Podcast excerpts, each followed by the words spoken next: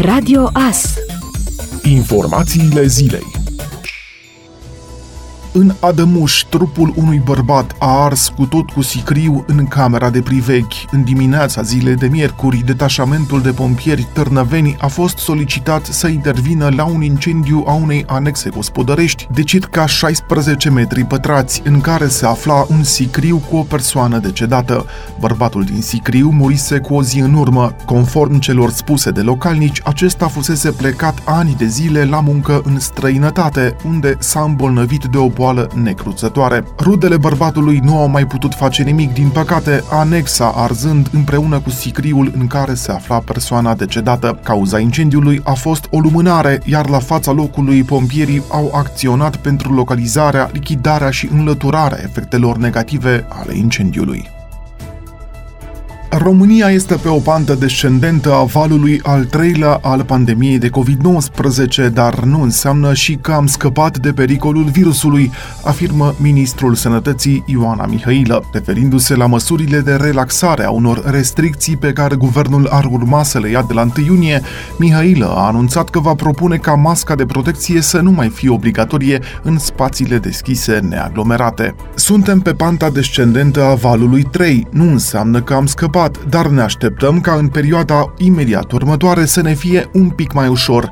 Nu înseamnă că am scăpat, ar fi prematur să spunem asta, a declarat Ioana Mihailă. Potrivit acesteia, autoritățile iau în calcul eliminarea obligativității de a purta masca de protecție în spațiile deschise neaglomerate. Purtarea măștii în spațiile deschise neaglomerate este un aspect, o situație în care riscul de transmitere este redus și probabil aceasta va fi una dintre primele măsuri de relaxare. Spațiul deschis înseamnă în aer liber, probabil va fi mai greu de definit neaglomerat, dar poate că am recomandat mai multă precauție și purtarea măștii în care se desfășoară evenimente cu mulți spectatori. Acolo nu mai putem vorbi de a merge relaxați și de a renunța la mască. La evenimente sportive, acolo clar, sau în stațiile de autobuz, dacă sunt aglomerate, a mai adăugat ministrul sănătății.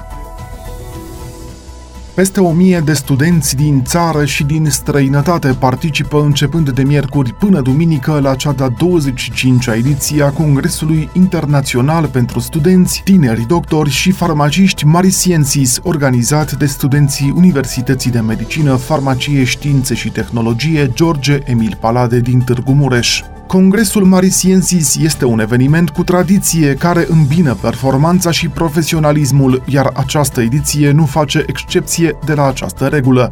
De fiecare dată am avut peste o mie de participanți și suntem onorați că și în acest an numărul s-a păstrat, a declarat unul dintre coorganizatori, Andreea Mocanu, în deschiderea manifestării. Potrivit organizatorilor, Congresul Marisiensis este o manifestare științifică de referință în comunitatea academică a Universității de Medicină, Farmacie, Științe și Tehnologie din Târgu Mureș și reprezintă pentru studenții din domeniile sănătate, științe și tehnologie un bun prilej de a-și prezenta rezultatele cercetării. Câștigul salarial mediu nominal net a fost de 3547 de lei, în creștere față de luna precedentă cu 182 de lei, a anunțat Institutul Național de Statistică. Valorile cele mai mari ale câștigului salarial mediu nominal net s-au înregistrat în activități de servicii în tehnologia informației, inclusiv activități de servicii informatice, 8876 de lei, iar cele mai mici în hoteluri și restaurante, 1000 751 de lei. În același timp, rata anuală a inflației a urcat la 3,2% în luna aprilie a acestui an, de la 3,1% în martie, în condițiile în care mărfurile nealimentare s-au scumpit cu 5,21%, mărfurile alimentare cu 0,76%, iar serviciile cu 2,61%, potrivit datelor publicate de Institutul Național de Statistică.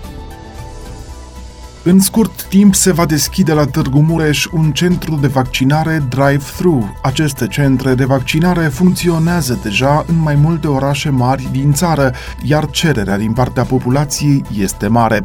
Prefectul județului Mureș, Mara Togonel, a precizat că în scurt timp un astfel de centru va fi organizat și la Târgu Mureș, singurul impediment fiind acum problema de personal. Mara Togonel a precizat că acest centru va fi amenajat la unul din molurile din Târgu Mureș, dar locația va fi comunicată în momentul în care toate condițiile vor fi îndeplinite. Instituțiile publice vor fi obligate să accepte și plata online a impozitelor, taxelor, amenziilor și altor obligații de plată, conform unei propuneri legislative depuse de către doi deputați USR+. Operatorii economici furnizori de servicii de utilitate publică, precum și instituțiile publice care încasează impozite, taxe, amenzi, dobânzi, penalități de întârziere, penalități și alte obligații de plată, au obligația să accepte încasări și prin intermediul cardurilor de debit și al cardurilor de credit, atât fizic la casierie, cât și online printr-un sistem electronic modern de plată la distanță, prevede proiectul de lege. Conform unui comunicat dat publicității, aceste prevederi vor determina o economie de timp și resurse, precum și o colectare mai rapidă și eficientă a impozitelor și taxelor. Proiectul de lege modifică o ordonanță de urgență a Guvernului din 2002 privind introducerea sistemelor moderne de plată, iar termenul de implementare a măsurilor este de maximum 6 luni de la data intrării în vigoare a legii. Potrivit comunicatului, instituțiile publice vor putea decide asupra soluției implementate în condițiile în care există pe piață și funcționează cu succes numeroase aplicații, spre exemplu ghișeul.ro, platformă dezvoltată și administrată de Autoritatea pentru Digitalizarea României, ușor accesibilă și la costuri minime pentru instituțiile publice. Pot fi utilizate și alte soluții de software în paralel sau nu cu ghișeul.ro, după modelul altor primării din țară care oferă plata online online și direct prin pagina web proprie. E datoria statului român să ofere servicii publice online eficiente și sigure, a precizat unul dintre inițiatorii proiectului. Conor McGregor, vedeta artelor marțiale mixte, a fost cel mai bine plătit sportiv din lume în 2020, cu venituri de aproximativ 180 de milioane de dolari, obținute în principal din activitățile sale din afaceri. Irlandezul în vârstă de 32 de ani a luptat doar într-un singur meci în 2020, câștigând 22 de milioane de dolari pentru victoria sa asupra lui Donald Cerrone. Prin urmare, restul de 158 de milioane de dolari provin din activități activitățile sale comerciale, în special din vânzarea acțiunilor deținute la o marcă de whisky. Potrivit Forbes, McGregor a fost unul dintre cei patru sportivi care au câștigat peste 100 de milioane de dolari în 2020.